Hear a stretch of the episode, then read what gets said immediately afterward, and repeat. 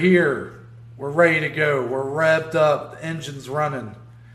It's time for another preview of the weekend Yes. that belongs to MMA, and it really belongs to the UFC. Dominic, once again, Uh-huh. UFC 275, the fourth ever UFC event out of Singapore, the first on ESPN Plus pay per view.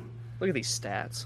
We got two title fights on this card, along with a highly anticipated rematch for between the- best women's fight of all time. They're running it back. It's only three rounds, but it should be fireworks. Joanna Weili Zhang, along with a host of other great fights.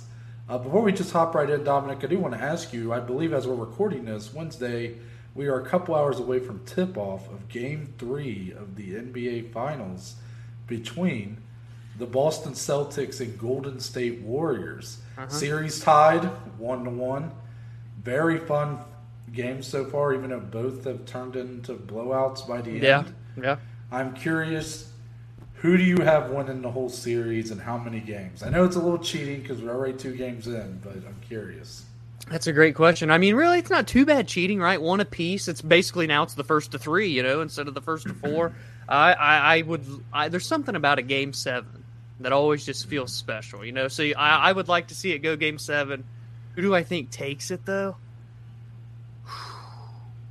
I feel like even though the Warriors and Golden State have had that big bounce back year, you know, after the dull season last year, the injuries with Klay Thompson and whatnot, I feel like it may just be Boston's chance to get back to what they once were. Jayson Tatum get his chance to get that first ring, and you know that star-studded cast they have a lot of just phenomenal role players, you know, and he's leading the charge.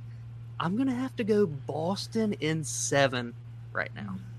You know what's interesting about both these teams is I think they pride themselves on their role players. It's Yeah, When yeah. you look at both sides, I mean, Jayson Tatum had kind of a iffy game one, but then you have guys like Al Horford stepping up. And, Uh huh. Well, who am I forgetting? I mean, Marcus Smart's been big for them, but I'm thinking of like role players like. Uh, I mean, Jaylen Brown's still a great player.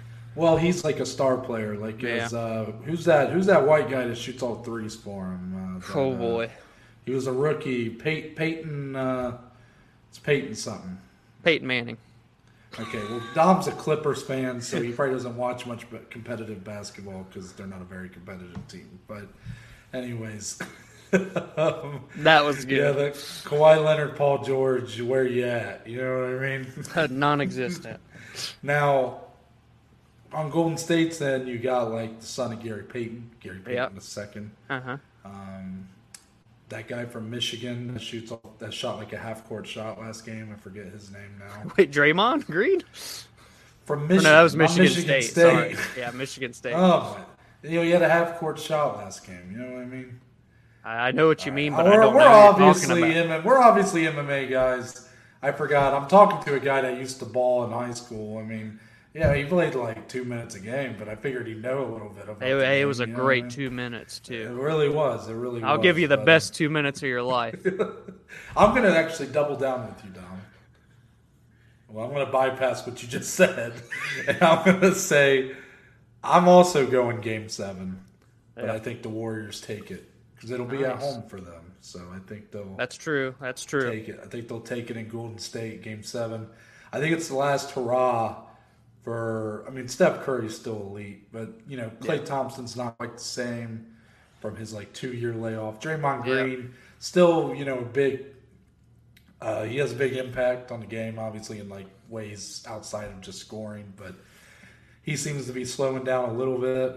hmm So I think it's kind of the last hurrah for that trio, and um, Boston will be back. That's what I'll say. So Boston fans, please don't, you know, send me death threats. I don't know, just Hey, way back in the day, like those were your boys, right? The original Big Three. You know, I the remember team that the days. team that got me into basketball was the the big three Celtics. Rajon Rondo though was the guy that I really was a fan of. I was a big Yeah. Rajon Rondo fan. So it doesn't give me any pleasure, even though I don't really consider myself a Celtics fan. But Golden State, I have money on them to win also, so maybe that plays a part in it. But We love a little betting bias every now and then. yeah, yeah. So you guys aren't here for basketball. You're here for MMA. You're here for UFC 275. So we're just going to hop right in. The main event, Dominic, of UFC 275. The light heavyweight title is on the line. Glover Teixeira, coming off his miraculous late in his career title victory at mm-hmm. UFC 267 in Abu Dhabi. He's looking to make another, well, a first title defense here and make a title reign um, he's not looking to just be a flash in the pan. He is, though, an underdog in this bout. Plus 170 is the sitting champion. And he's taken on one of the most interesting characters in the UFC, a modern day samurai. He's got a hairstyle that feels like he was around in 3022, not 2022. Yuri Prochazka, minus 200 as we sit here today, Dominic. I think these odds might be a little skewed, maybe a little, just a little too much. Mm-hmm. Now we'll talk about that, but I, I got to get your thoughts here on the matchup first. Glover Teixeira, we all know what a what a I guess it was one of the the, the more that the thrill and the agony, right? It was one of the bigger thrill moments of 2021. Mm-hmm. One of those moments that you it just makes you proud to be a fan of the sport. To see a guy like Glover Teixeira, who's been around for so long, get that unexpected title win at the age of he's 40, isn't he? He was 41 when he won it. He's 42 now, making the defense. Okay, so with with that, here he is looking to defend that title against Yuri Prochazka, who is a much younger, much more athletic, um, maybe some would say more dangerous uh, of the two here. But my, my question for you to start is what made Glover Teixeira not just win the title, but dominate the, the champion at the time, Jan Blachowicz? And what can he do here to replicate that performance? Yeah, that's a great question because like Yuri and Jan are so different too, and just the way that they move about the cage. But it's always, you know, especially like we're looking at Glover again. He's 42. This guy's tallied off six straight wins to get back to where he is right now with that title around his waist. And I think he's just used his veteran expertise at the end of the day. This guy's been there, he's done that. He's got 40 professional fights, 21 fights inside of the UFC, and he's always been in there with the best of the best. He's seen it all, Noah. So no matter how much of a wild man that Yuri is, more than likely, no matter what he does Saturday, Glover's probably seen that before, unless he pulls off another spinning back elbow or some crazy shit. but I, I, think that's what it is: the experience, the uh, the ability for him to stay composed in tough situations. Because we've seen him down in some of these fights, even like the Anthony Smith fight, uh, the Thiago Santos fight, even in the, a little bit of the first round with Jan Blachowicz, nothing crazy, but still, just he turns these tides, and once he flips the switch, then it's over he is essentially able to force his opponents to wilt under his pressure. And, you know, most of these six fights that he's won have been via finish as well. So that's just another feather into the cap of this miraculous uh, run.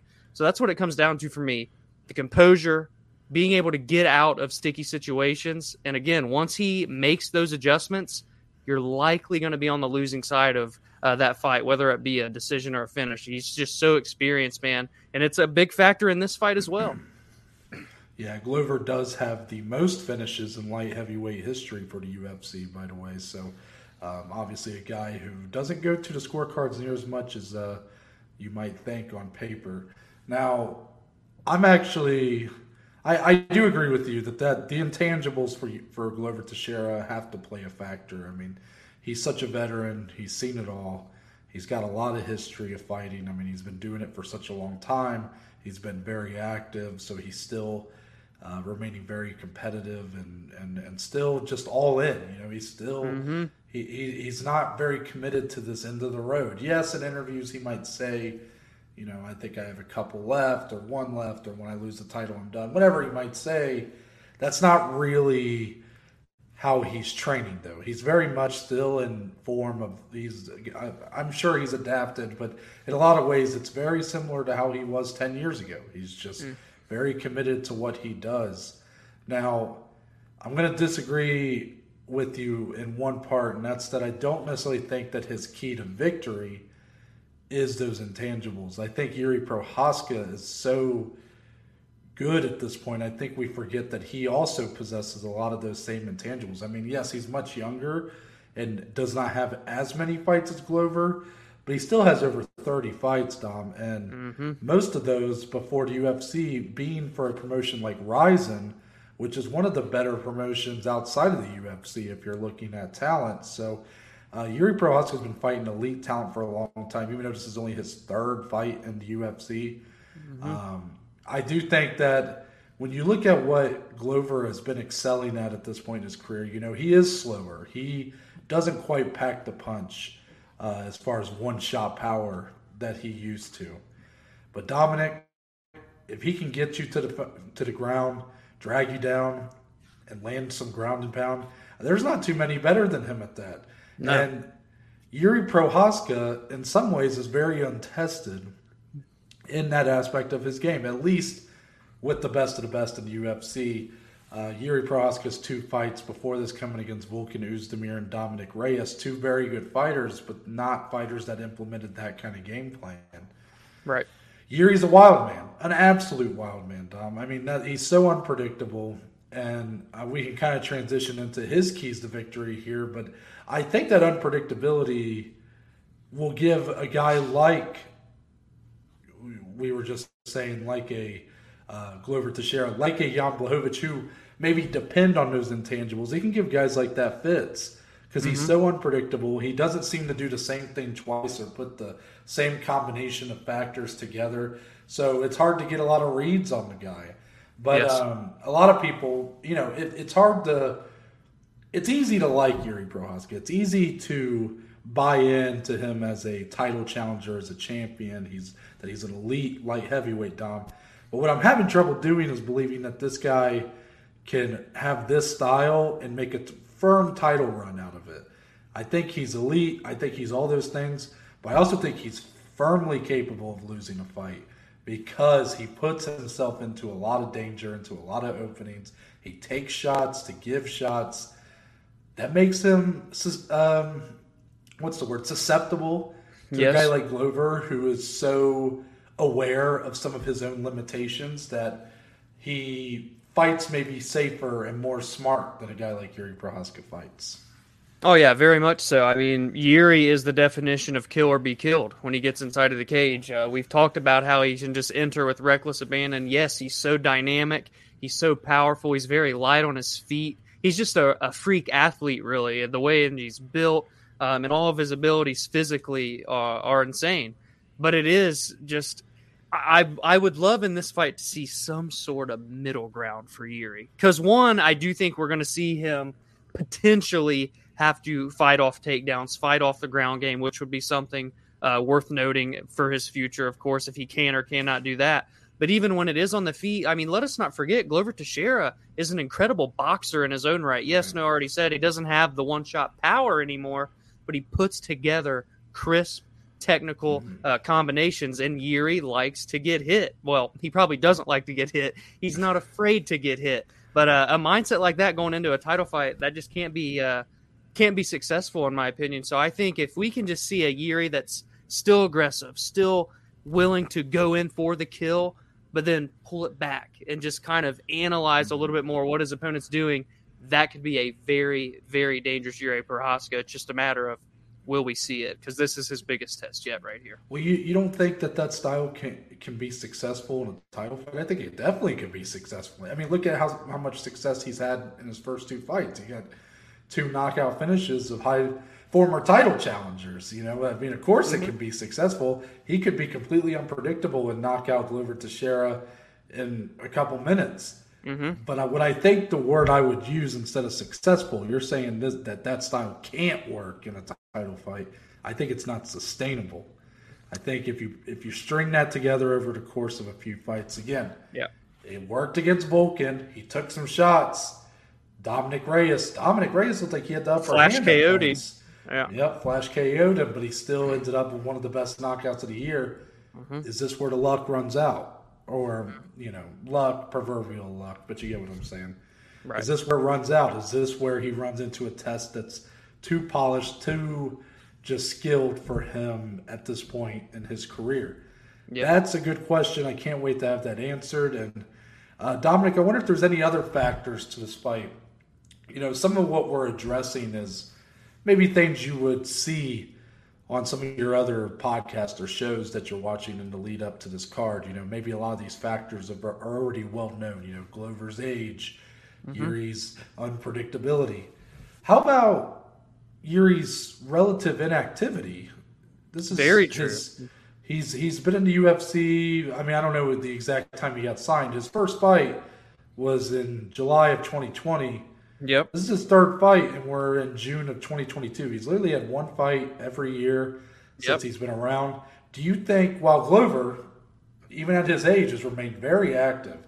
Yes, he, there was a gap between him.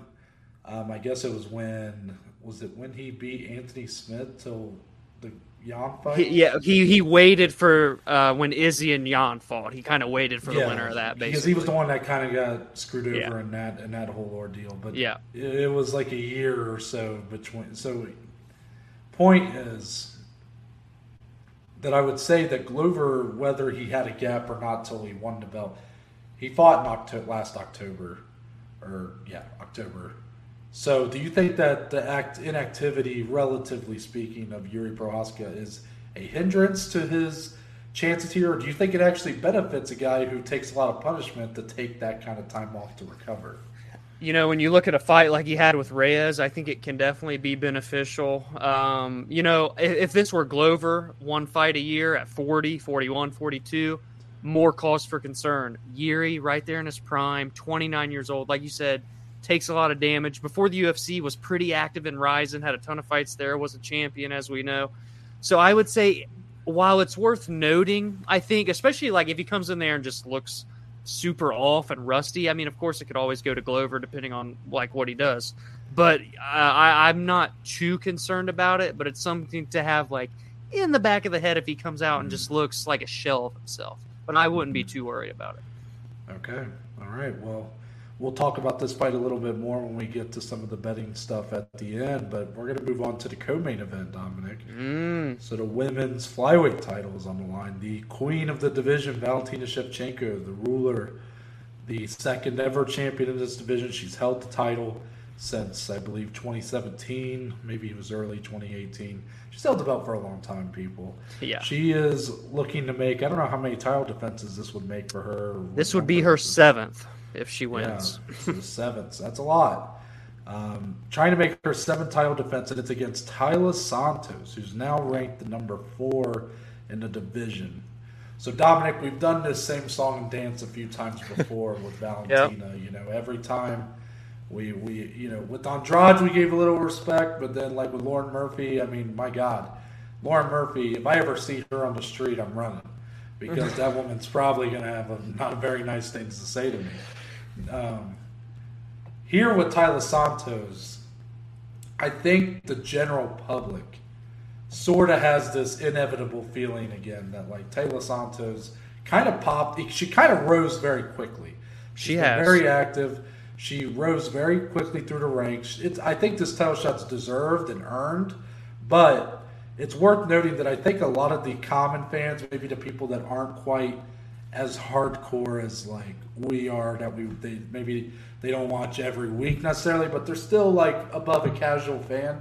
They yeah. might still be kind of un, they might be kind of like who's this Taila Santos again? Like because mm-hmm. she's kind of just it's kind of happened under our noses a little bit. I mean, we've been very aware of it. Yeah. But she's here now. She's here in a title fight opportunity. Valentina Shevchenko minus 630, which is massive. But I will note second best odds, or the second lowest odds for Valentina Shevchenko in her title defenses. I think with Andrade, she was like a minus 400 or something. Hmm. But here she's a minus 630. I'm actually going to use that to start our discussion, even though I know betting's not really meant to paint this kind of picture.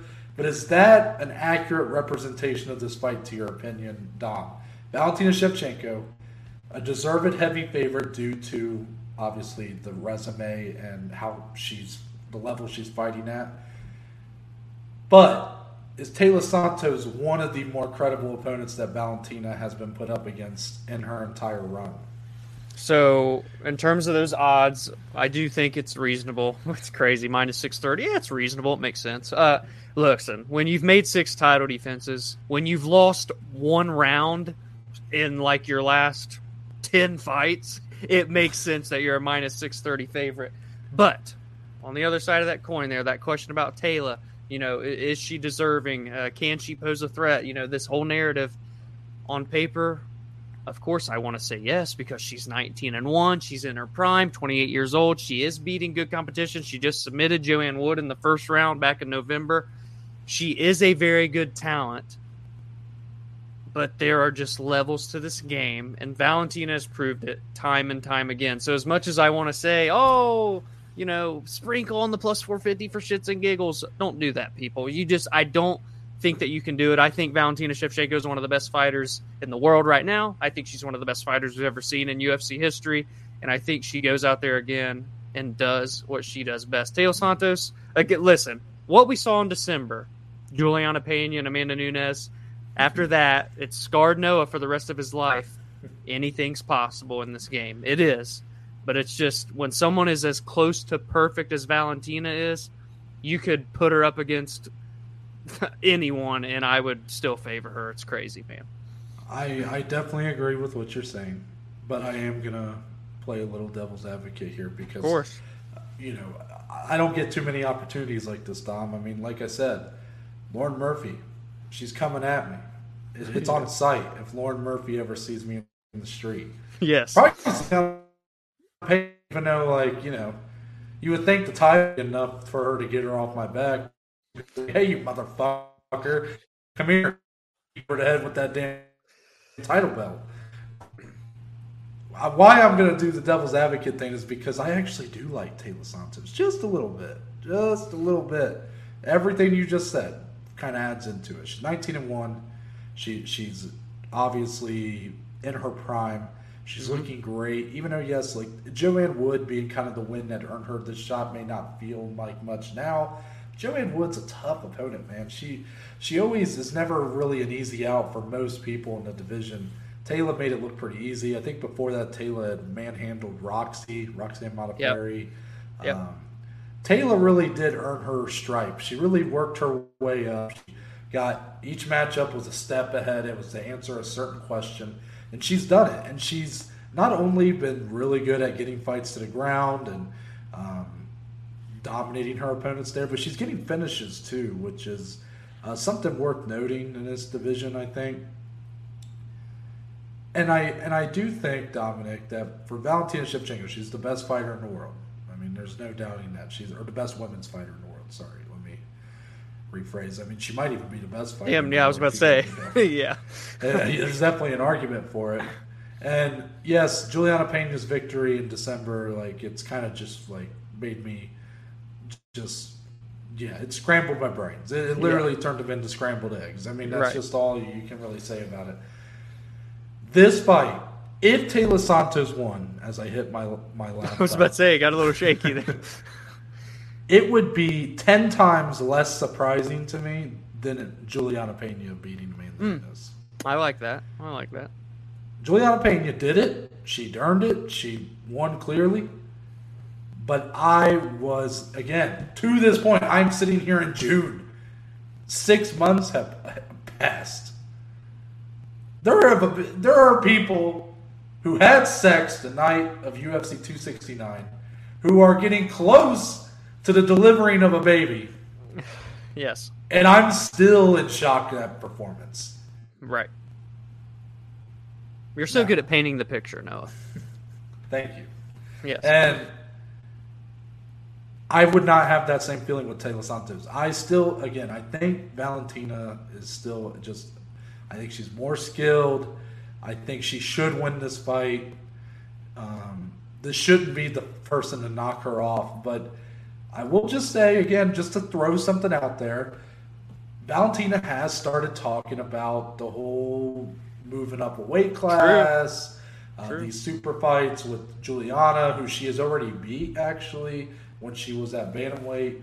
Uh, talked about the Nunes fight, you know, all that stuff.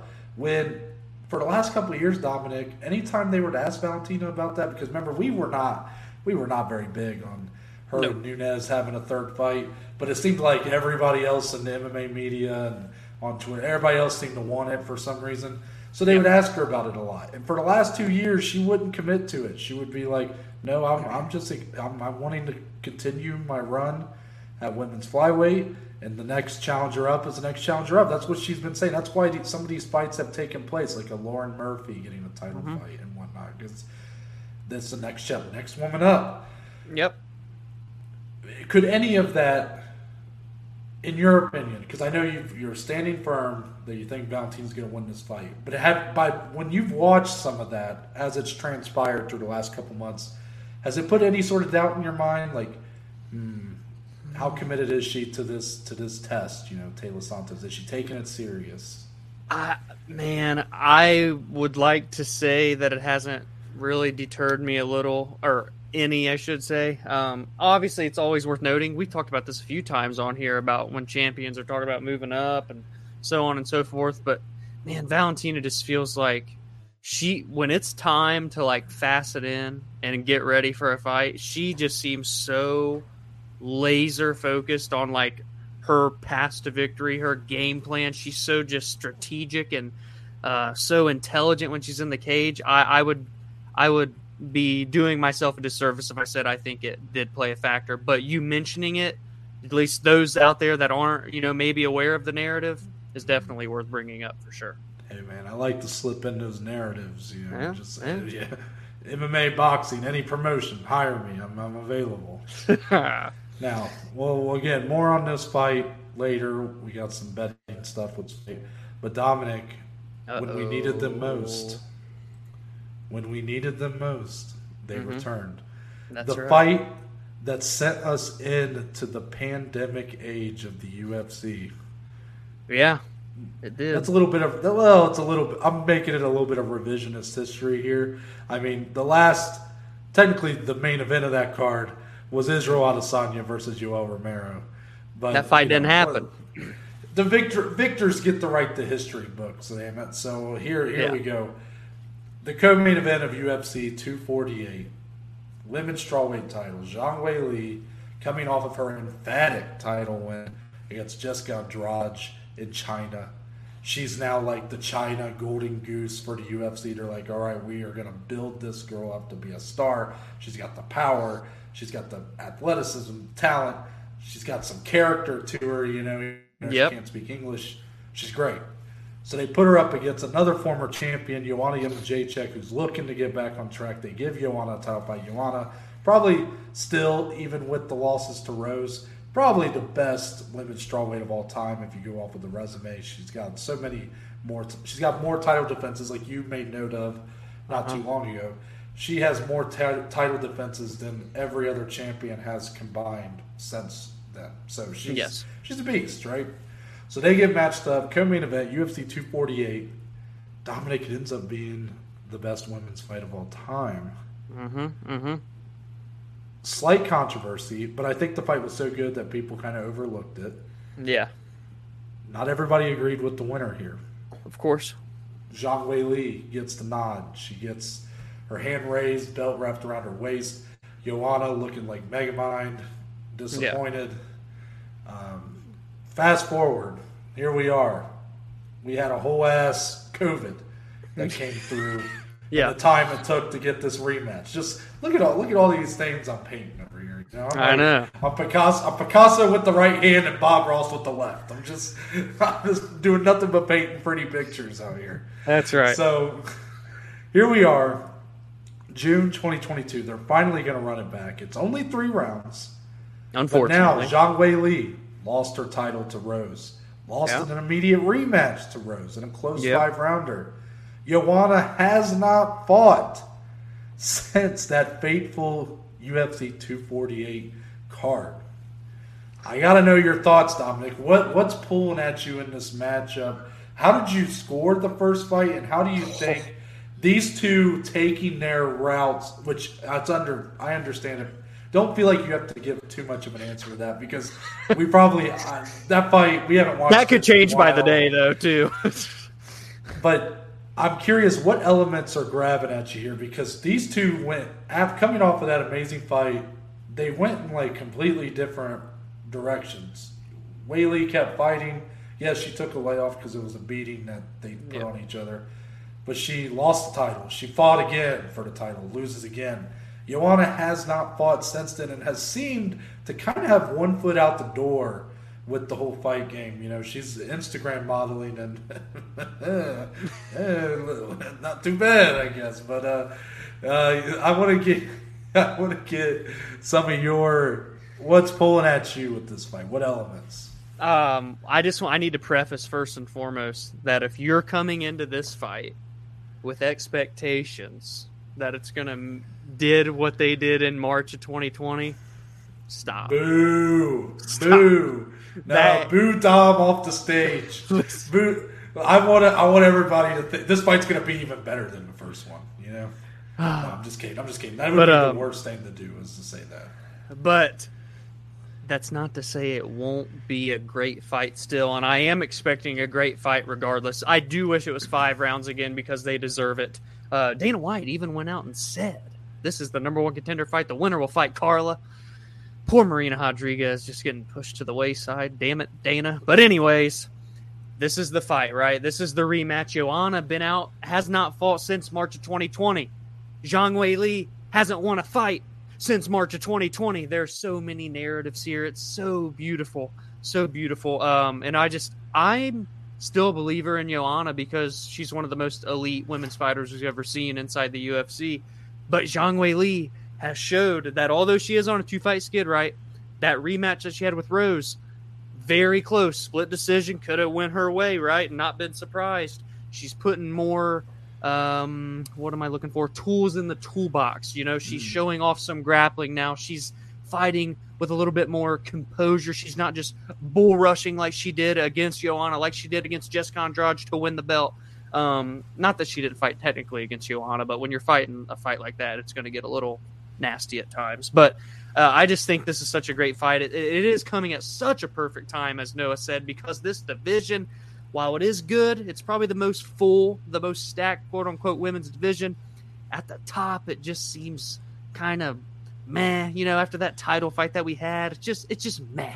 But this is going to add some fresh life, even though it's two similar faces. Uh, I'm very excited for it. I think Joanna, you know, like you said, she has hinted at retirement a little bit. Well, go on. Oh no! Okay. You just said two. You meant to say two familiar faces, but you said two similar faces. Similar. Hey, it's the they're they're synonyms. Just- they're synonyms. I don't know. That. No, it's, it just it's not. But they're not synonyms. But that's just funny. I Oh, I'm glad I can give you a laugh, a chuckle. But anyway, I'm just looking forward to this fight. I think Joanna's still elite, regardless of the two year layoff. I know Zhang Weili is still elite, but no, we're talking here. If she loses, that's three fights in a row. Yes, albeit to the elite of the elite, but it's hard to get back after three straight losses. Joanna, after a layoff, can she bounce back at all? She's kind of been off and on in those when she lost the belt to Rose. It was kind of win one, lose one. So I'm very much excited for this fight. Uh, this honestly, this is the fight I'm looking forward to most on the whole card. Wow, that's big praise. Big praise. Yeah. I, if it was five rounds, I'd probably agree. And again, Yeah, who knows fair. if it even needs five rounds.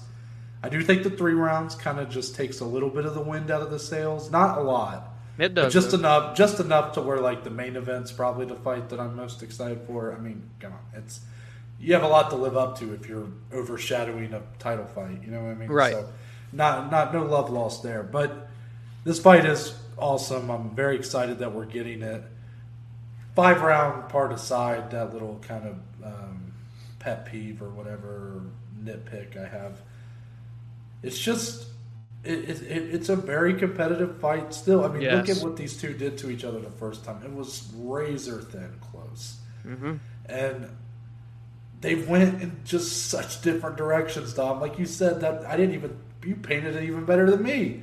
That's the last time Weili won. Yeah. Last time Joanna fought, they both took different directions. Weili tried to be that champion, tried to continue a reign of terror, and it got cut short. It got cut in like a minute by Rose Yeah. Namajunas with the head kick. A fate that Joanna had felt in her own title. Yes.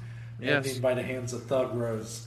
And then Weili tried to get right back on that horse and loses that immediate rematch. Five rounds, a very close fight in its own Mhm. right. Rose gets the nod though. Joanna, again, like I said, been kind of non-committal to the fight game. She even got taken out of the rankings not that long Yeah. ago, Yeah. and due to inactivity or whatever, um, she's been very persistent on this idea.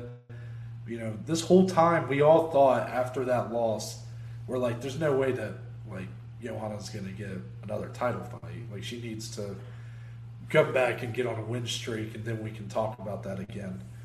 But in all of our interviews, it was always, I want to fight Weili or Rose. That's that's it. Yep. Really. Yep. Well, Weili, un, un, she's been moved from the throne, so now's the opportunity for these two to be matched up with one another.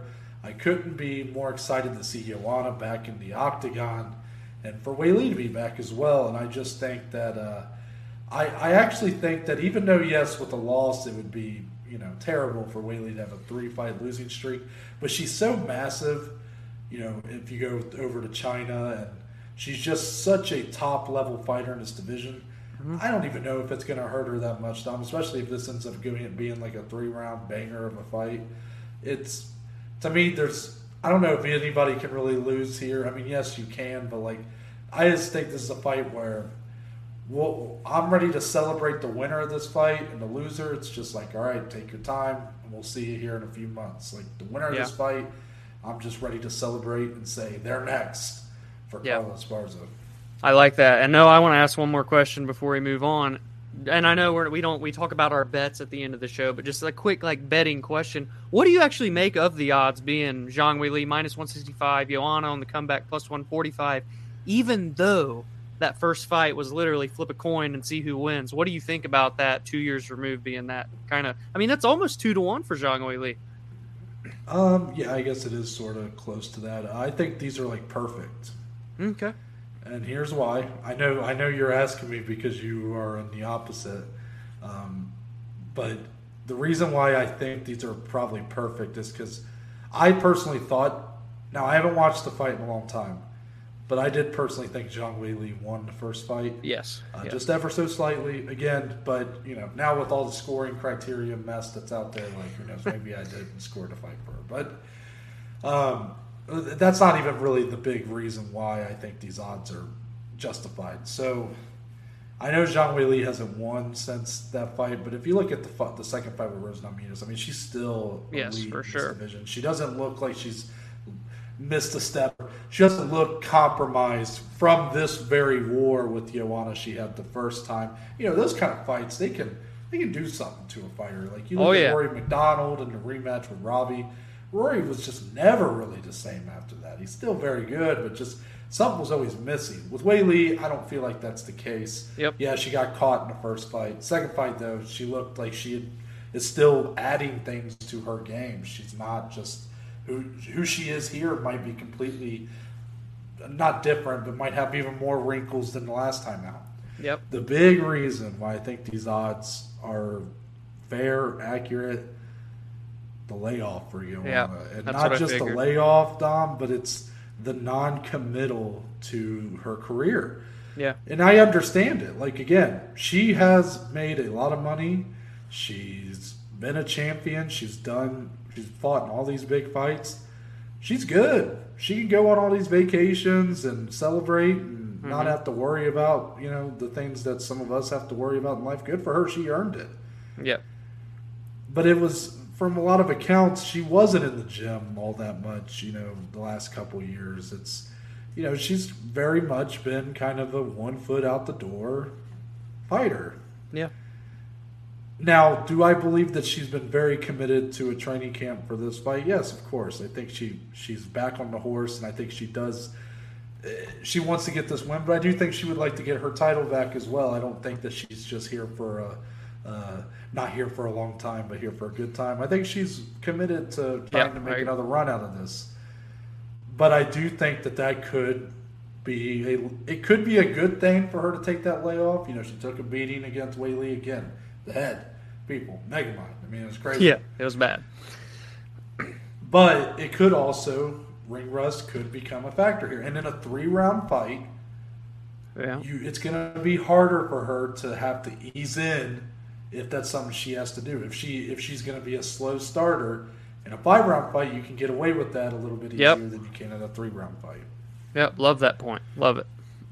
Anything you want to say about the betting odds, or do you want to save it for? Um, I I mean I'll save most of my faults for the end. I mean I'm a little surprised it's that steep. I mean again it's not like an absolutely just sloshing of, of the lines. I figured mm, I don't know like a maybe like a minus one thirty or so for Zhang. Okay. So I just I I there's more value on Joanna's side than what I anticipated when they announced the fight. Is all.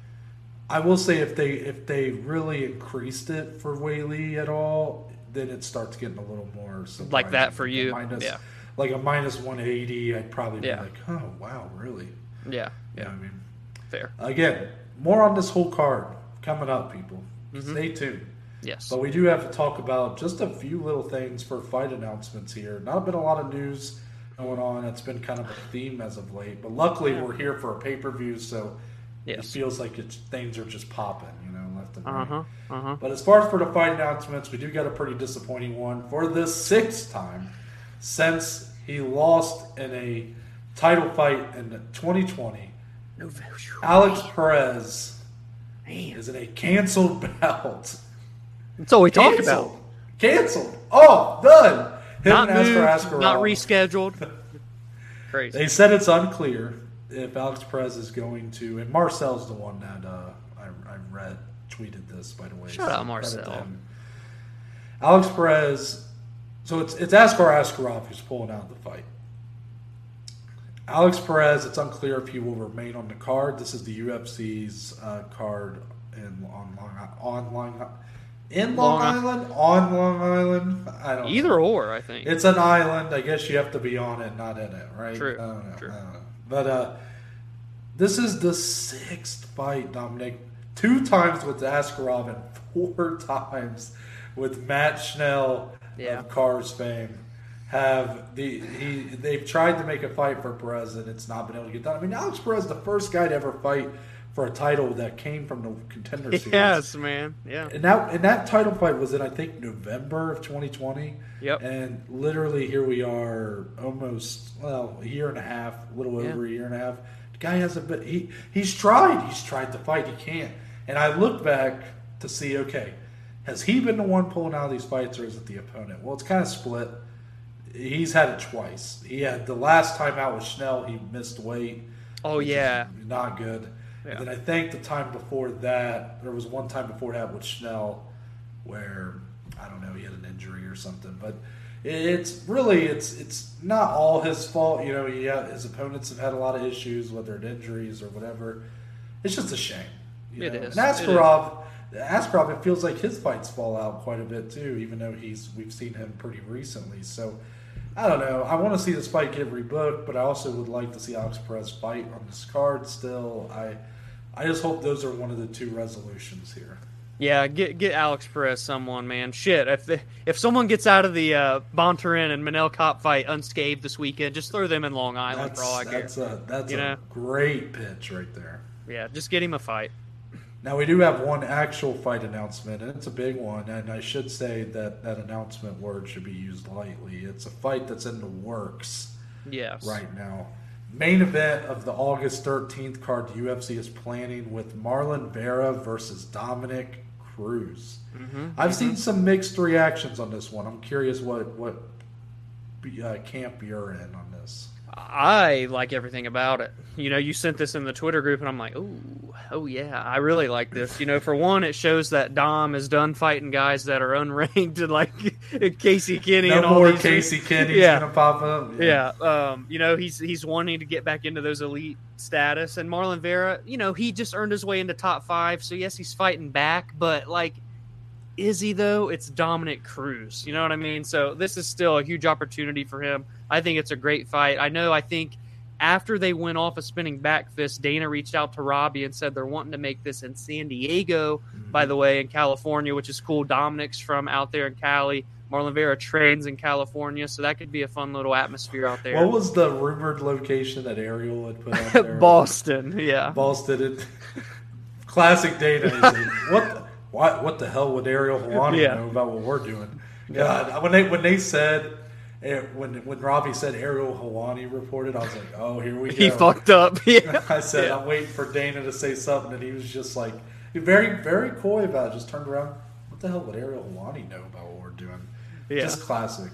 But um, I'm sorry. Did you have anything else you wanted to say on that? Because I was No, I, I I love the fight. I do. Yeah, um, I think this fight's fantastic. Now, don't get me wrong. Like, I can I can see someone being a little disappointed, and I guess if you're like big Marlon Vera guy, you're maybe hoping he gets like a Petr Yan because if he wins that fight, then Yeah, you or know, there's Sandhagen. no doubt, you know? yeah, no doubt. If he beats one of those two guys, he's probably getting a title fight. Yeah. Here with Cruz, you don't know because again, we have like this mini echelon tournament of guys or whatever you want to say going on right now. Aljamain Sterling, the champion. Petr Yan just lost in the title fight with Sterling, and then you got T.J. Dillashaw, Jose Aldo, uh, Corey Sandhagen, uh, Merab Dvalishvili, and Yeah. then I would put these two guys as the other two in that kind of that group.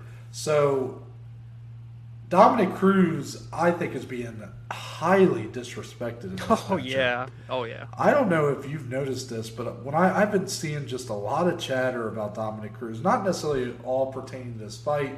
Some of it was from him and TJ when TJ was saying some of those comments about Cruz, and I saw a lot of the talking heads that I that I watch. You know, a lot of the shows, people that I highly respect their opinions of, but they were all giving their thoughts, and everybody talks about Cruz like he's so like he's not that guy anymore. Like he's not that championship level fighter. What have we seen to say that? And You I'm like, really? Like, are we really ready to count this guy? Like, are you ready to say that that guy's not yeah. got another title run in him? Because I'm not. Don't get me wrong. The Casey Kenney fight, relatively close. Like, you know, he, he's not like you know even the Pedro Munhoz fight. He got. I mean, he took some damage, probably more than. I don't. I'm not gonna say. I'm not gonna go out on a limb and say that he is as good as he was at his best but I definitely think that he's still an elite level bantamweight, and because of that, I, I think he's got just as much of a chance to be champion again as like a T.J. Dillashaw does.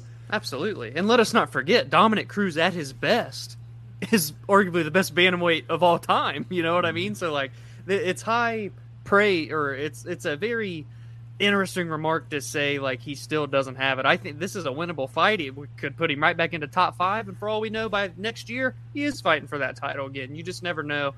Again, he's not what he was, like Noah said, but he's still elite. It's clear. I don't But know how you say, yeah, it's that. like saying he's not what is what he was. Like again, it's it's like uh, that would be like people still harping on Aldo not being who he was. yeah, It's like okay, but Aldo is literally maybe the best bantamweight in the whole division. We don't we, we might find that out. It doesn't Right. matter if he's not the king of Rio, the Yes. best featherweight in the world anymore. He's Yeah. still fighting at such a high level. Dominick Cruz, that's what it feels like to me. But Yeah. a lot of people, I've just been seeing a lot of people kind of just kind of writing him off a little bit. And I think this matchup is great. I mean, it's a great fight. Yeah, It's going to Main event, right, you said? Yeah, Main event, they, yeah. they're planning it to be the main event. yeah. Marlon Vera, I'm loving the run he's on. I'm loving his attitude. Take no shit from anybody. He said Yep. Dominick Cruz had been ducking this fight, and now that Vera is ranked in front of him, he's like, "Come on, come get it." Now Yeah. you want it, and Dominick Cruz does want it. He's ranked number eight. He's kind of on the outside looking in, but I mm-hmm. think that uh, a win here for either guy, if they do it the right way, it could get him a title fight. I don't. I'm not going to say it will. There's a lot of matchups that need to be made, but this fight has a lot of stakes to it. Let's put it that way. Absolutely, absolutely. All right, let's move on to the rest of UFC 275. Starting back on that main card, Dom. Flyweights. I'm glad that they're getting some shine on the main card here. Rogerio Bontorin taking on Manel Kape. That's number eight versus number 14. Very weird stuff going on with Manel Kape in the last couple months. Uh, I don't know if we ever got any actual answers to that. Um, I think if I rem- I did hear an update to that whole thing with his uh, Yeah, you sent drug me it. There was a drug miss. Basically, what happened? He Manel Kape was supposed to fight. Like, was it last? Was it the last pay per view or was it? Yeah, it was semi recently. Yeah, he was supposed to fight. On It was supposed to be uh, a cards. Su Mudaerji too. Su. Yes, Mudaerji. at the at the you know eleventh hour, the fight gets pulled. Manel Kape flagged by USADA for one of his samples. I think they're, he's allowed to fight because he's challenging it. Is that because that? Well, and I also think it's because it's only in Vegas. That's where like the test was, so it's the Vegas Oh, right, right, Commission, right, right. but he's fighting yeah. internationally for this. yes, right. And I think it was You're like kind of a picogram situation. Like I don't think it was some like huge Yeah. miss, you know, kind it's of a, it's a lot of weird stuff going on. Yeah. basically, and Yeah. it's you know you you guys can say you know you can look at it however you want. I'm sure. Yeah. I'm sure knowing how MMA Twitter is, I'm sure everybody will be, you know, given the benefit of the doubt, right? You know, innocent until proven guilty. Anyways, he is here to fight, though. He's fighting Rogerio Bontorin, who's really just kind of a mainstay in this middle of the division at this point. Yeah. A tough out every time out. Um, Manel Kape, a guy, former Rizin champion, had a lot of hype for guys like us when he came over here. Had a disappointing start to his run. He seems to have put it together, barring no uh, no potential layoffs from uh, PED usage And make weight. yep, and making weight. Your thoughts on this fight, Dom? I love this fight. I do like this fight. Um, Noah and I, as he said, were high on Manel when he came in, faltered. And really, the faltering wasn't even him getting, you know, outclassed by the UFC talent. It was him not pulling the trigger. He was Yeah. super um, just lackluster. The, the loss against Pantoja, a little bit more justifiable. Poor Pantoja, guy, just people forget he exists. But then the second fight for Kape was uh, a fight that he should have won, and he just didn't go. When when he went, there was success, but he didn't go enough. You know, it was uh, it was Matheus Nicolau, who's always in Yeah, split yeah, decisions. we Matheus Nicolau. So, um, but here, you know, it's a good fight for Manel. He's number 14, looking to crack into the top 10. Bontorin, fun fact that I didn't realize, hasn't won a fight since August of 2019. He's on a three fight skid, and then he has a no contest with Matt Schnell. I should have done my research and seen like what actually happened in that fight, but I didn't. Don't hold it against me. But regardless, it's a four fight winless streak on paper. He's 16 and 4 there. This is another guy that was from the contender series. Good talent, ranked number eight, but just no momentum on his side. And for Manel, it's the opposite. A lot of momentum coming off two first round KO TKOs. He got the weight correct in his last fight too against uh, it was Zhumagulov, who we just saw fight last week. So I'm excited for this. I want to really see if Kape can reach the potential that I believe that he has here in this UFC flyweight division. Agreed. And for what it's worth, I thought Bontorin looked very good in that close decision loss he had to Brandon Royval. Yes, very close fight. Yes. So you know, I think he's been very competitive in all of his losses. So I, I, I, I get what you're saying though that the momentum still isn't there, and Right. you don't know mentally what that can do. Just the loss is piling up. You're like, ah, do I have to? What do I have to do? Do I have to start punching with my? Do I have to start like walking on my fist and Yeah, punching yeah. with my legs? Like, what do I got to do here? You know. So, yeah, great fight there. Um, also, man, you gotta. I wonder. Do you think Alexandre Pantoja? Do you think he has nightmares like every night? Dude, it's so turning down that title fight. I mean, I mean, It's tough. we were seeing a guy come into his all, really putting it together, man, stringing together good wins, and it's a shame. It, it's a shame. mean, not able. I mean, he says not able to take that fight, and you think, okay, well, Give him a month. for the winner. yeah, They'll yeah. him for the winner, and then all of a sudden, so much has went wrong ever since. I mean, he hasn't even fought since. I'm looking You right now. You got He fought Deiveson. Manel February 21, and then he beat. He submitted Brandon Royval in August of 2021, and ain't ain't heard of him since. Since that fight happened, that Noah said. Yeah, because December was when that title fight was supposed to happen. Yep. He says that he couldn't make that date. That they ended up pushing that fight back a month, anyways. So then Deiveson, Brandon Moreno trilogy bout, amazing fight. Everybody wants to see it a fourth time.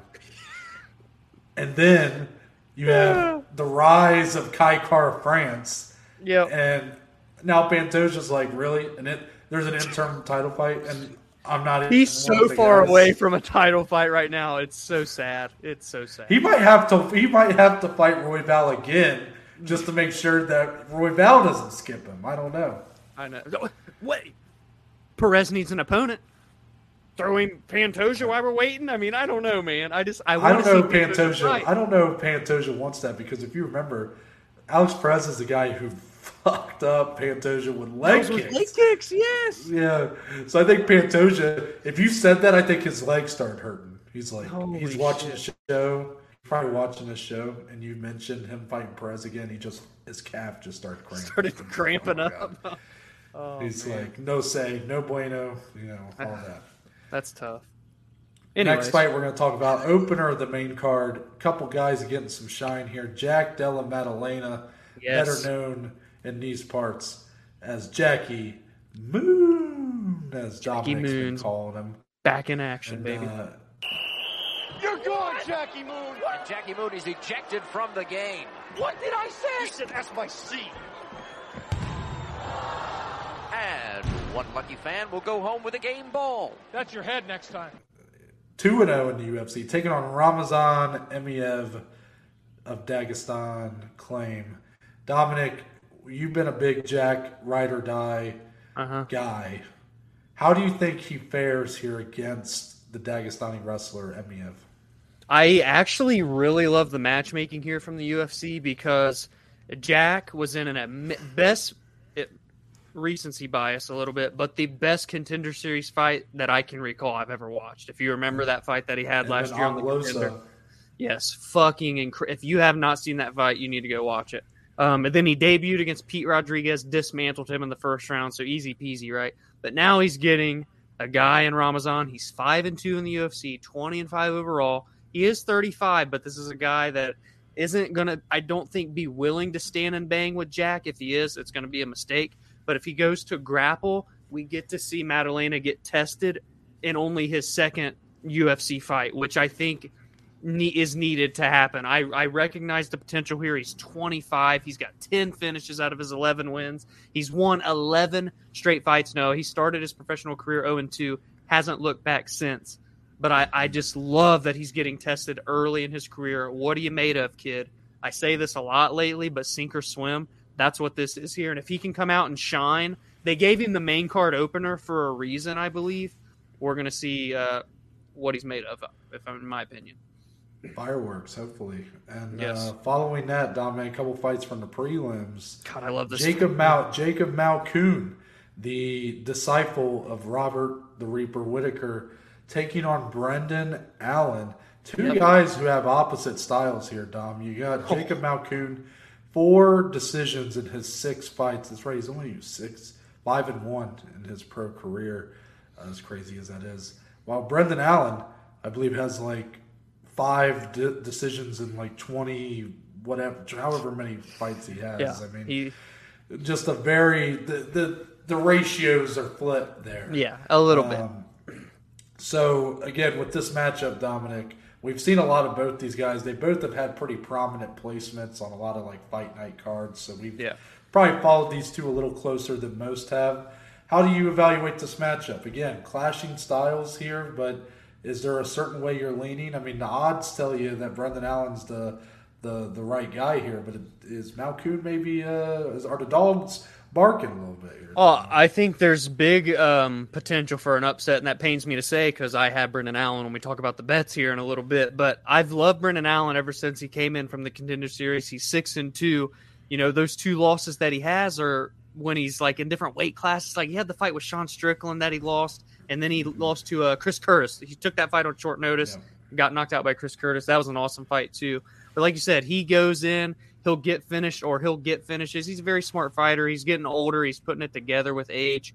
Malkoun, wet blanket. You know what he's going to do every fight. If he gets you down, you likely aren't getting up until the bell rings to go to the next round, and then he's going to do it again in the in the following round.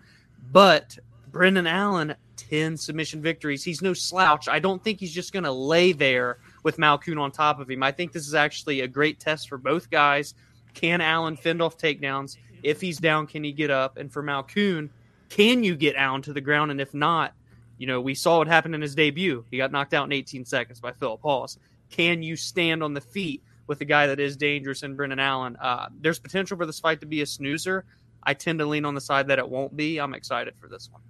Yeah, I'm going to save some of my thoughts for the bet slip, but it's a good fight, definitely. Yes, yes. Last one, Jake Matthews, the Celtic kid, haven't seen him in a while, and he's back here to fight one of the bigger uh, stories, kind of going of the year.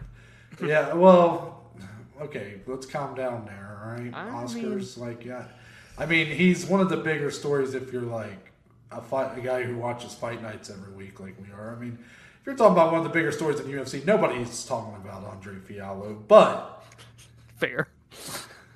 so calm down over there, Speed Racer. But they should right? start. Yeah. Anyway. Okay. I, I think the people who know, it's like if you know, you know. You know Yeah, I mean? yeah, yeah. Yeah, if you don't know, now whatever. I'm not Yeah. copywriting. If you Right. know, you know, kind of thing with Andre Fialho. Dana's loving this guy. They're loving what he's done. He's two and one this year. This is his debut year, and he's already fought three times. It's going to be his fourth time fighting this year. Very active fighter. He did take that first fight on short notice, making a debut against who's that big ass fucker, Michel Pereira, Michelle- who's yeah. like I just love your not a- description of him. that big ass fucking guy Yeah. who is somehow like two years older than us, but he looks like he could be my dad. I mean, just literally, Yes. that don't make sense. But coming off that loss, even though he put up a good fight, he's looked great ever since. Looked really good. Dangerous. Yes, dangerous. I mean, I think I lost about fifty bucks uh, bet- betting against him in one night, and uh, I mean, just the pain in my face. But regardless, Dominic, this is a very solid matchup. I think Jake Yes. Matthews. Yeah.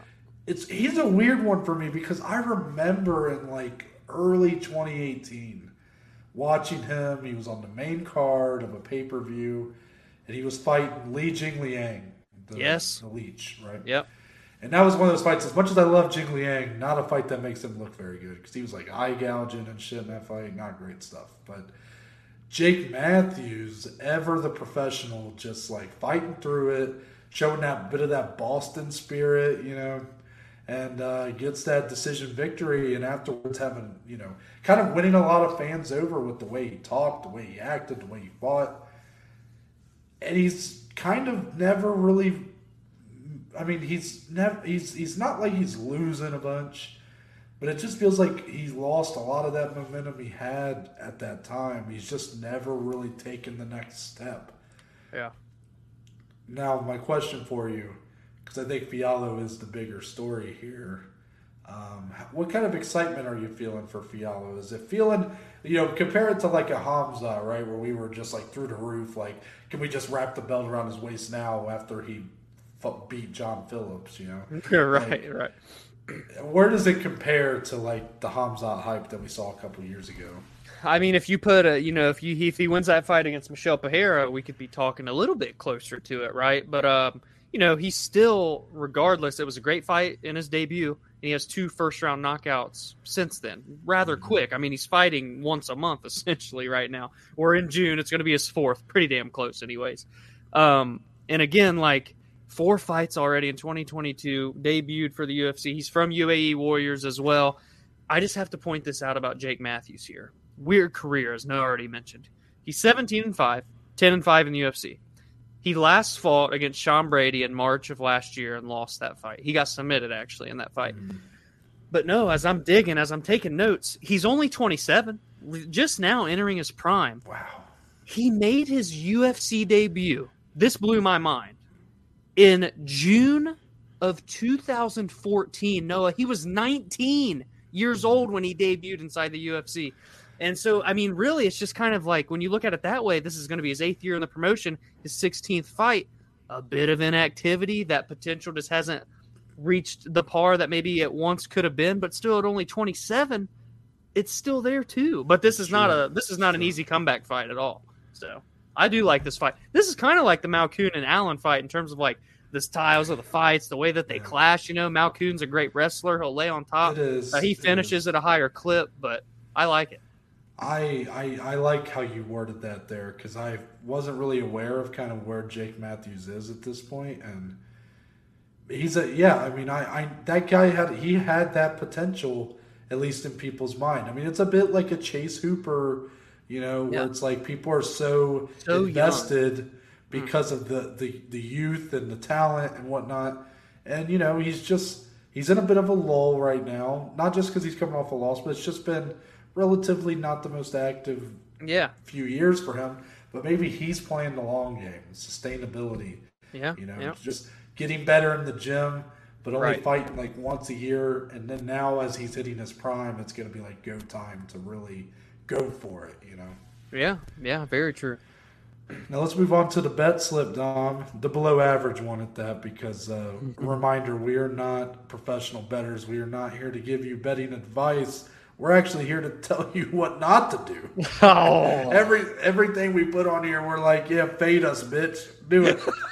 um, so, we got a big one this week too. uh, by the way, yeah, by the way, odds come from uh, DraftKings Sportsbook per usual. Shout I'm out. Recording this on Wednesday, so these odds should not change too much. But uh, we got a nice little list here. So, um, Dominic, I think how we'll do this is um, we'll just go from the top down. I think that's the way we'll do this. And Yeah, singles to parlays. Let's do it. yeah, so uh, we're starting with Andre Fialho money line, which is two and a half units on this. That's because me and Dom are both putting money on this one. Dominic putting a unit on all of his, so any of these Yep. point fives, these nasty little decimals on there, that's because of me. So two and a half units. I put a unit and a half on this one. I'm testing out unit sizes, people, so you know we'll, we'll see what happens. But minus 145, Andre Fialho. I like Jake Matthews, like I said. But Fialho, he's two and one this year. He's riding a wave of momentum. I get it. Like I kind of made fun of Dom for saying, "Well, he's the biggest story this year." I mean, come on, this ain't this ain't Will Smith slapping Chris Rock. It's Andre Fialho, Dom. But, Right, I right. mean, you know, it's uh, you know, I, I I forgive Dom because you know he lives in his bubble out there. True, Colorado, very small. but he is two and one this year, and he there is a lot of excitement about him. If you're a true fan that's really invested, like we are, his last fight was in May, literally last month. Yeah, While Jake Matthews last fought in March of 2021 yeah, in a losing effort, and it was to Sean Brady. Yes, I know Sean Brady, very good fighter. I think that there's a time for there's a I could still see Jake Matthews, you know, eventually one day being a ranked fighter in this division, being a very competitive fighter in this division. I just think Fialho, I'm going with the momentum. I'm going with the guy that not only is the people who matter behind, like Dana White, but the fans seem to be behind him too. And he's just very confident in his capabilities. I'm riding with him, and I'm sure Dominic, uh, you you feel very similar there, right? yeah. I mean, it's basically a copy and paste, right? It is that momentum, and that's what a lot of people are liking, us two included. I just think the power is there. He's a finisher.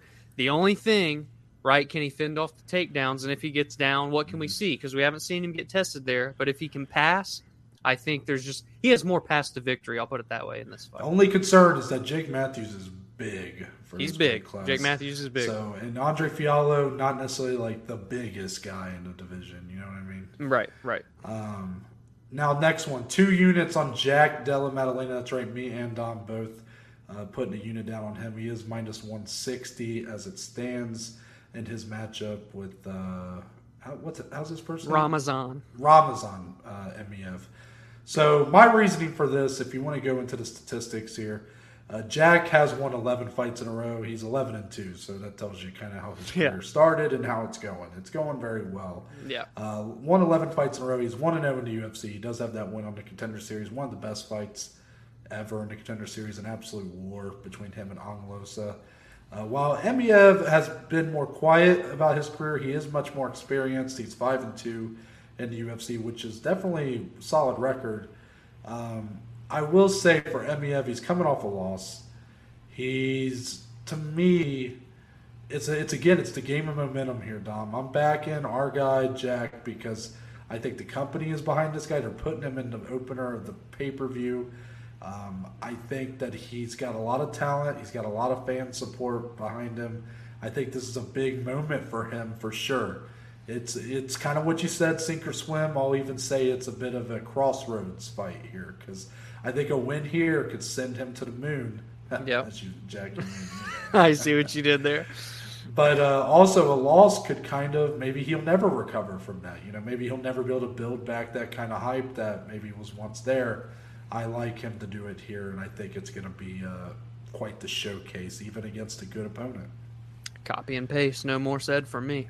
All right. Well, I'll let you take over for the next one so I can take a break. No, but you got a couple here, Dom Moneyline plays. Tell the people what's up.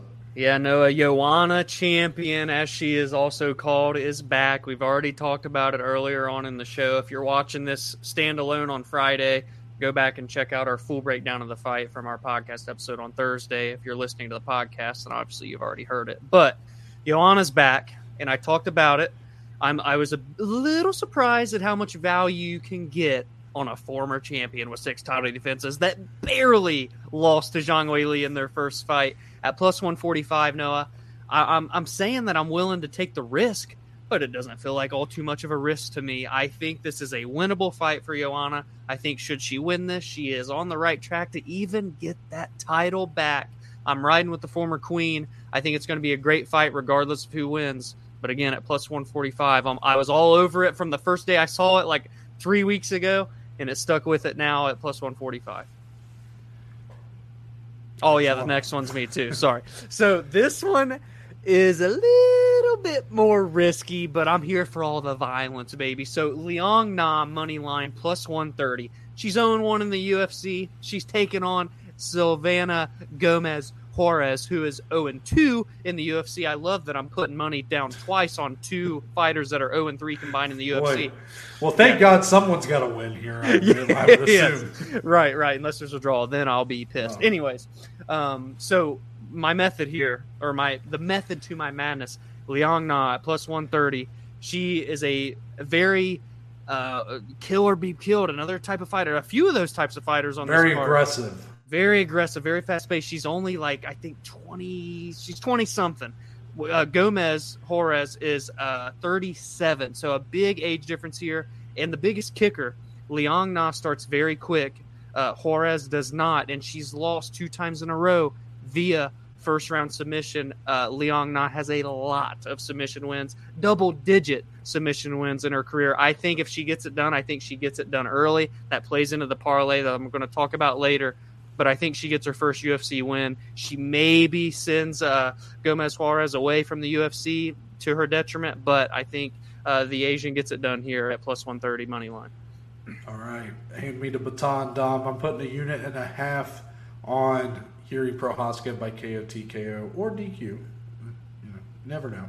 Never know. But um, yeah, so definitely I'm picking sides here in the main event. I I recognize I actually think I'm treating Glover's chances with more respect than a lot of people are think a lot of people think this main event result is kind of an inevitability. It's the same song and dance we've done with Glover for what five years now. Yep. Every time this guy is in a fight, in a main event, in a big fight, whatever it might be, people go, "Oh, he's gonna get knocked the fuck out by whoever he's fighting." And usually, that's not what happens. I mean, it started the Anthony Smith fight. I mean, look at what he did to our boy, yeah. knocking his teeth out. Oh my god.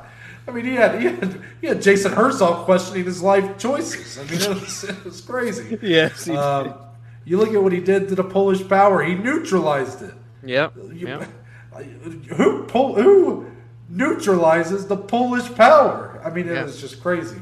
So I'm done disrespecting Glover Teixeira. I'm done overlooking him. Kind of. Except I really like Jiri Prochazka. And it's, you know, it's for the kind of same factors that I could see being a reason why he loses this fight, is, which is why it's such a dilemma, right? Jiri Prochazka is so unpredictable, so wild, but so so fluid in the cage. He, he really, you know, I, I got to give him credit for, for a lot of the mumbo jumbo that he speaks when he's talking about being a modern day samurai and you know everything's energy, right? Everything screaming at trees. Not, he yeah. was talking. I was reading something about today. You know, he doesn't. He's not a religion guy, but he he believes every you know the that uh, there's ener- energy and faith and blah blah. Mm-hmm. blah I don't know. I'm like, oh, okay. Well, this is interesting. You're kind of crazy, but that's that's cool. I get. I, I fuck with it. But um, he fights very much like how he speaks. Like he, you know, he's just he fights with like it's almost like the wind is just kind of moving him through the cage. Like he just he's always one step ahead. It seems like you look at like the Dominick Reyes fight. He got flash KO'd, but like look at the finishing sequence, or even against uh, Volkan Oezdemir in his debut. He flows a like, bit, you know. He does. He's just so he flows through the cage, and yeah. really, when you just look at him and Glover and who they are at this point, I'm not underest. I don't. I really want to say I'm not underestimating Glover, but realistically, Yuri should win this fight because he's the much younger, the much more athletic, has probably the more well intact skill set if you're going about the power and the finesse that he puts behind his strikes. Yes, I do think, even though you're right, Dom Glover, a high level boxer, Yeah. I do think the age has slowed him down a bit. Yes, he's still Yeah. fighting at a very high level, but kind of to your point at the beginning of the show, those intangibles, I think, are why he's taking another step in his development and become a champion. I think his actual skill set is not as good as maybe it was a couple years ago. Yeah. But I do think he's still a very smart fighter. It's going to be a dogfight for sure for as long as it lasts. But Yuri, if he's going to do it, damn it, if he gets a fucking submission, he hasn't had a submission since 2014, by the way. Oh So, Oh, so 25 of his 28 wins have been via KO TKO. I mean, come on. If if if I think there's a better chance that this fight starts, Glover Teixeira walks over to the other side of the cage and punts Yuri Prochazka in the balls, and there's a DQ win on my behalf. Then Yuri Prochazka gets like a triangle choke or something. I mean, come on. Those could be bold last words there. Famous last words. yes. Right? Yes. Now I'm going to continue on. Half unit. Brendan Allen, Jacob Malkoun. I got this fight to go to distance. Now there might be some people going, Noah, what are you doing? You fucking idiot. Like look at Brendan Allen's finishing rate. But guys, I'm telling you, Brendan Allen does. 150? He finishes fights at a very high rate. When I saw the plus 150, I said I got to take a chance. Yeah. So I'm Exactly. putting a half unit on it because you do have the plus 150. So like even though I'm betting less and winning less, I'm still winning roughly what I would get if this was at like a minus 130 or something like Right, that. You know. right. So when I look at this fight, Brendan Allen, only five decisions, but two of them have been in the UFC. Yep. Jacob Malkoun has four decisions in six fights and back-to-back wins via decision. Mm-hmm. If you look at Jacob Malkoun's only loss, it was UFC 254, Abu Dhabi, Khabib versus Gaethje. He was on the main card fighting Phil Hawes, an absolute beast of a man. Yes. And Phil Hawes, how would I describe what Phil Hawes did to Jacob Malkoun? I would describe what's that game that kids play where like they hit the ball around the pole back and forth? It's like on a Oh, what is string. that game? Is that tetherball? Tetherball. Yeah. Yeah. yeah. Well, the ball was Jacob Malkoun's face and body, and there was like ten Phil Hawes Yeah. around the pole. That's that's what happened. Phil Hawes tetherballed Jacob Malkoun into the ground in 16 seconds. It was a tough debut. Yeah. It was a tough debut, but he's bounced back in a big way, including getting a win over AJ Dobson, a fighter that we had the Ohio's pleasure of meeting Yep. in Columbus. So OH to that, but Yep. uh, why? I just here's so here's really my point. Phil Hawes. What what does Phil Hawes really have? Why did he get that fight over in 16 seconds? Well, he was super aggressive.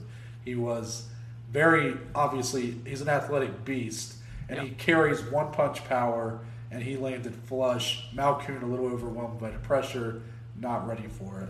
Brendan Allen does pressure. He does pressure well, but he does not carry that one punch power like someone like Phil Hawes does. Yeah. Because of that, I'm not saying for this fight to go to distance that Malkoun has to win. The wet blanket, the guy who's going to look to grapple. What I do think, though, is that Brendan Allen's going to have a hard time finishing Malkoun because unless you're like a bull running straight at him and throwing fucking fisticuffs at him, Yeah. I think he's very shown to be a much smarter defensive fighter than we gave him credit in that debut. And he's much more resilient and able to kind of, even if he's getting hurt on the feet, I think he's going to clinch up very well. He's going to have a strength advantage, I'd even say. And because of that, I do think this fight goes the distance. And at plus 150, I'm willing to give it a shot. Yeah, to sprinkle half a unit at plus 150, uh, I think that's great odds there. And we both put a unit down on this. Noah, how did you come about wanting to? You, you switched it up last minute. You're like, you know what? I'm throwing a unit down. Explain to the Yeah. people the the thought process. Yeah, I got to give credit to Dom for this one because he sent this to me, and I was like, "Holy shit!" like the odds on this, I was shocked. I couldn't believe Yeah, it was same. minus one seventy five. I. Mm-hmm. Mm, Be careful with what I say here. Easy, easy. Should I? Should I? Well, I got to play the vibes game here. All right. I would. I would be more shocked.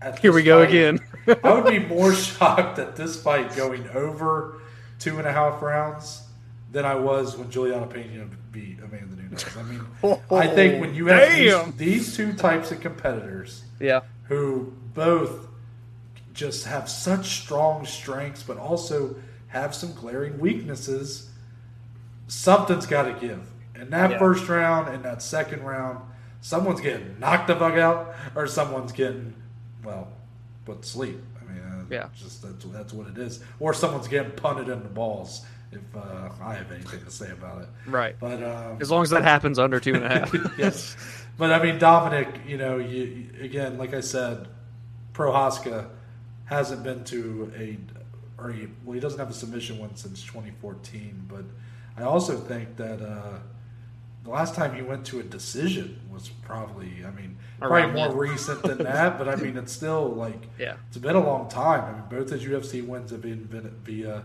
vicious knockout. And while Glover Teixeira, probably more decisions on his resume than Yuri, has the most finishes in light heavyweight history. So I just think that the recipe's there for this to be a banger and a fight that doesn't last very long. Yeah, I 100% agree at minus 175. I think that's honestly one of the more comfortable bets on the entire I completely card. agree. I think it's my personal. If I had to make like a best bet, you know, like a lot of people Yeah. do, this would be my best bet for this card. Yeah, it really does feel that way, guys. I mean, if you look at it, you think two and a half rounds.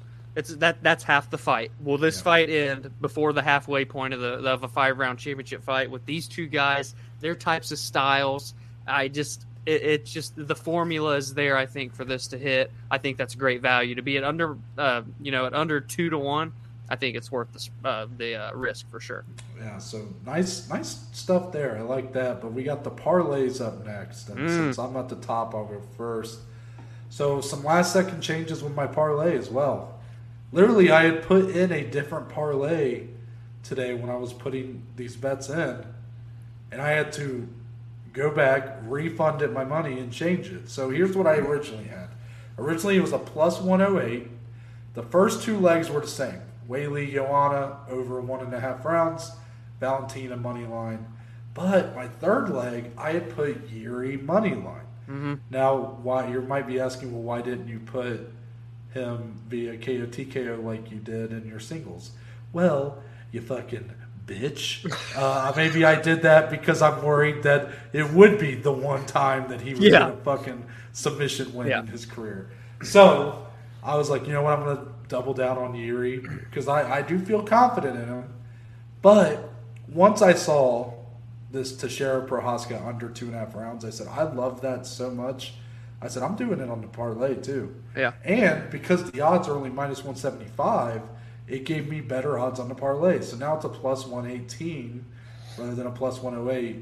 Um, I mean, I already talked about the Teixeira Prochazka. Valentina, it's kind of like a safe one, right? It's a boring pick, but don't get me wrong. I think Taila Santos has more of a chance than a, a lot of these people that we've seen Valentina fight on her run. But I still think that it's just, it's just, Valentina's just at such another level right now. She's so I good. just- Yeah. I just have a hard time seeing it. And I guess for that first leg, Weili Joanna, over uh, if this was over two and a half, I would not be confident in it. But over Yeah. one and a half, I do think that there's the chance that someone could get a finish here, which would be very interesting because I think most aren't expecting that. Mm-hmm. But I firmly believe we'll see this fight. I think Joanna's going to take a while to get going, and there's a chance Weili takes a while to get going because she's lost two in a row, and this is going to be a big match. And then I think both women recognize. I mean, I don't think they want to go through what they did in the first fight again. Oh no. Oh, no. So that's what that's reason one why this fight ain't going to be as good as the first one because they're going to be like, uh, I'm going to actually will run away from you this time. I'm not going Yeah. to take those same punches. I Yeah. don't want to be Megamind. No, thank you. So uh, over one and a half rounds, I feel like that's pretty safe. Uh, it was like I think by itself it was minus five hundred. that So, really? Okay. Yeah. Wow. But uh, yeah, Dominic, your parlays. Yeah, so my parlay just ever so slightly out trickles. No, it's plus 118 for him, plus 120 for me, but I did go all money line on this one. So I did go with Brendan Allen. Uh, closed in when we got this at minus 300 for Brendan.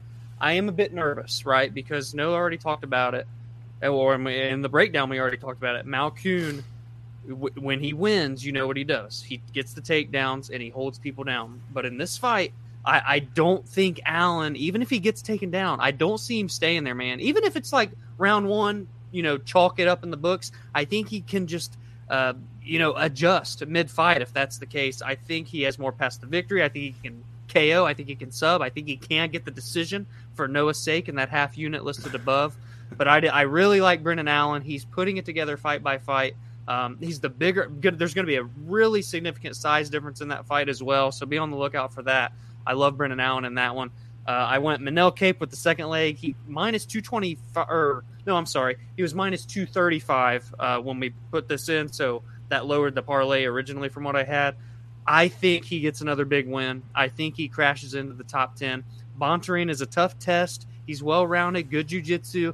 Manel Kape has a 80% takedown defense. I think if Bontorin doesn't get this fight to the ground, it's Cop. I think it's his fight to lose. I think he can win over the course of the distance. I think he can get an early finish. So I like Manel Kape uh, in that one. I'm going back and forth between Cape and Cop. It's actually Cop. The third leg. I think Cape is better. That's why I keep I saying that. Yeah. Um, third leg, the Queen Valentina, me and Noah both have her on the money line. Listen, she's minus six thirty. She does help out the parlays a little bit, though, right? I mean, when it's odds like that, that's kind of your only option. Even I was originally going to do uh, her by knockout or decision at minus four hundred, but she has a few submission wins in the UFC. I'm like, ah, I'm not going to risk it. She's too good. I'm just taking her outright to win. Uh, I think she's one of the best fighters again in the UFC right now, one of the best we've ever seen. I think she gets it done. Title defense number seven. Uh, and then last but not least, this is a first for the bet slip slash nosebleeds originally. This parlay to be determined because the first leg between uh, Liang Na and Silvana um, Gomez Juarez fight does not go the distance. The odds are not available yet on DraftKings, uh, so we can't place this play yet.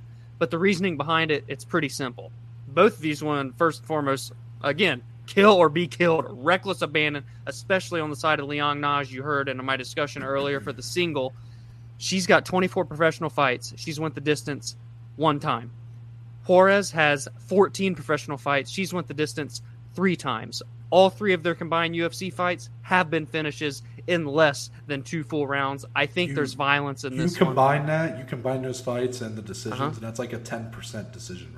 10% decision rate. You don't see that a lot in women's mixed martial arts, by the way, especially at this weight class. I think that's violence. It's the second fight of the night. We're getting started early. That's violence written all over it. Then I just love this main event because I'm taking under three and a half rounds for the parlay. It's minus 280. Honestly, that's still pretty great value too, if you ask me. If you want that extra round to get a parlay, minus two eighty, I'm going to be shocked if it goes more than two and a half. I'll be extremely shocked if that main event goes more than three and a half. I'll rounds. be, I'll be hanging, I'll be thrown off the balcony by that point. That was going to be retired. Dom's holding on for hope in that last round, and I'm like, all right, see you guys. yeah, Noah's just done. So uh, I, I'm loving it. If I had to guess, guys, I do just want to say Again, that's minus 280. I'm thinking from what I'm seeing from a couple people that have talked about the Liang Na and Juarez one, it's going to close around like minus 230, minus 250. So I'd say that that parlay, when you put them together, is going to be pretty close to even money. You guys will see, obviously, uh, when our results are in after Saturday night. But that's it. That's the parlay for me there. I love that one. That's the violence parlay. So yeah. dare I say that might have been some of the best betting discussion we've had in our rebranded kind of uh, nosebleed, not nosebleed stuff going yeah, here. Yeah. Let's just hope uh, they hit it now. yeah. Let's go, baby. Listen, but, uh, the, the second quarter's been tough, but we got we got to pull out. We got to get us out of that shit. All right. Yeah, yeah. I mean, I hear you, Dom. I mean, we're cooked, but that's fine. I, I get it. Yeah. no, like them scrambled eggs. No, talked about earlier. So uh, let's get rid of that graphic because that poster is ugly. It is a little uh, weird. We we will talk just about the closing statements before we head out. God damn it! I forgot fucking plug the social media. Again. Do it. Do it. Do it. Do it. I really no. You guys know where to follow us. I mean, it's We'll remember for at, Monday. at BAJ underscore MMA podcast, at NT Baker underscore at D Sleep 14. If you don't know where to find us, I mean, I don't know, just fucking look us up. Like, you can find us. There's no other big. average We're that, we're that big now. I mean, what are you talking about? You know? That's right. That's right. All jokes aside, it's time once again for closing statements. The way we end every show, a way for us to talk about anything relating to MMA or not, get some get anything off our chest as we head into the weekend for that MMA action. So, Dominic, what do you have for us on today's closing statements? No, I've been on a roll with these lately. I've hit like three or four, maybe even five in a row. But today, I don't think I've got anything, guys. I'm excited. We got another pay per view coming up, but that's it. Yeah. Okay. Um, I wish I could say the same, but I think it's Uh-oh. time. I think it's time to Uh-oh. uh, address an elephant in the room. Oh shit. Not literally. There's no elephants here. Yeah. Now, if you would have, if the baby elephant would have came out in the, that would've been great. So, the Am I- should I be nervous? yes, you should. Oh shit. Oh shit. So this is gonna be. How should I word this? This is gonna be a PSA. Okay. Okay. Okay. I think it's time for everybody to acknowledge. I think we all know this to be true. Oh, This is excluding Dom. Dom has not recognized this, but this is not good I here. think it's time for everybody to just say it out loud. Gifs aren't funny anymore. I think gifs had their time in the sun. I mean, I remember when those gifs on Twitter first popped up, man. Me and Dom were like seniors in high school. We were sending that shit back and forth like all the time. I mean, Hamburine. the Hamburine. If you know, you know. If you know, you know. Yeah. I mean, great stuff. It had to run two, three years. I mean, gifs were just the shit. Mhm. But you guys, and I still will send a gif every now and then, just for the love of the game, you know. Yeah. But guys, I can't. If I see the a gif of Michael Scott saying, "I'm ready to hurt again," I'm gonna stab my fucking eyeballs out. Don't do that. If I see a gif of Tom Cruise saying, "Show me the money," again, I feel personally I, attacked. Is this an intervention? I, I didn't know if I should say an intervention or PSA. I really meant to not only target the gifs you use, but that just But you are. be the way You are. Yeah. it's going right now. yeah. Yeah. So, okay, the intervention part of this is that Dominic loves using gifs. Love them. Yeah. and that's great. But he uses like the same three I do use my faves. You're right. You're right. like how many times am I going to see the the character from um, that one cop show saying pain? Oh yes, you know, Brooklyn Nine Nine. Yes. You know, I'm not going to lie, Dom. It's it, it is becoming physically painful when I see one of your five gifs, especially like if I'm saying like, oh, I'm having a terrible night of betting. And you send me some like Michael Scott gif about like, oh, I'm I'm in so much pain right now. I'm like, God damn it! I said, I I I love you, Dom, Uh-huh. but I think it's time for you to acknowledge you have a problem, and your problem is that you're old and washed up, and those jokes aren't funny anymore. Noah, you're probably right. But in the great words of Nick Saban, and I'm going to insert the clip. I'm not going to do it, so quit asking. I'm not going to, so quit asking. Well, But, but, I will look into changing up the portfolio. There we go. That's that's really what I need, because Dominic, as I've as I've become older, and I notice these things, like I become so annoyed with when I get on. You can tell when someone's like not a good GIF user, like you, because you post the same ones, and I'm just like, oh my god, like this guy. But- but this at guy, least they're top This guy, like like this guy, he types in sad and he clicks the first fucking one like every time. I'm like, oh my god, I'm like, this is this is amateur, you know. we have to dig deep. You search. You tr- just got to get creative. Know. I mean, Hamburine is the perfect example. Let's it be is. honest. It is. is. It no, is. I mean, who found that? I did. But you I mean, did. It's fine. You did. It's fine. It's I fine. pissed myself You in my bed that night. yeah, uh, Yeah. we all did. Now, I'm glad that we could have this talk, Dom. Yeah. And I want I want you guys to put out there what what are your thoughts on GIF usage? When you see your friends do it, does it make you uh, does it give you butterflies on the inside, or does it make you want to stab your eyeballs out? Let me know down below. No, There's it's the no in between. There's no in between. Uh, It only makes me want to stab my eyeballs out when I'm like losing money and Dom's like over here sending Michael Scott gifs about like, no, God, please, no. And I'm like, Jesus Christ. You- You're responding in your head. You're like, yes, please stop. That's you to me. so I love Dom, but it needed to be said. I I can always appreciate a good sit down moment. I can. All right. Well, a somber way to end our show. I know. But I hope everybody enjoys the fights this weekend, especially Dom. You know, I hope Dom enjoys them this weekend. You know, Yes. I've been hard. I've been hard on Dom from time to time. I I outright It's tough shit love. I mean, proverbially speaking, we'll be filming. We'll be recording this, these shows. You know, these episodes that you guys so enjoy, and you will see me literally pull my pants down and take a shit on Dom's face sometimes.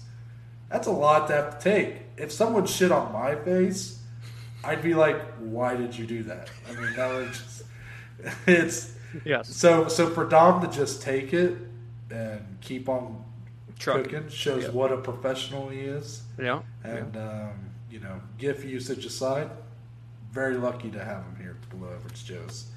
So with that being said, that's Dominic Salee, the man with 99 problems, and GIF usage is one of them. Hmm. and I'm Noah Baker. This is we're, below, we're the Below Average Joe's, and we'll see you guys on Monday.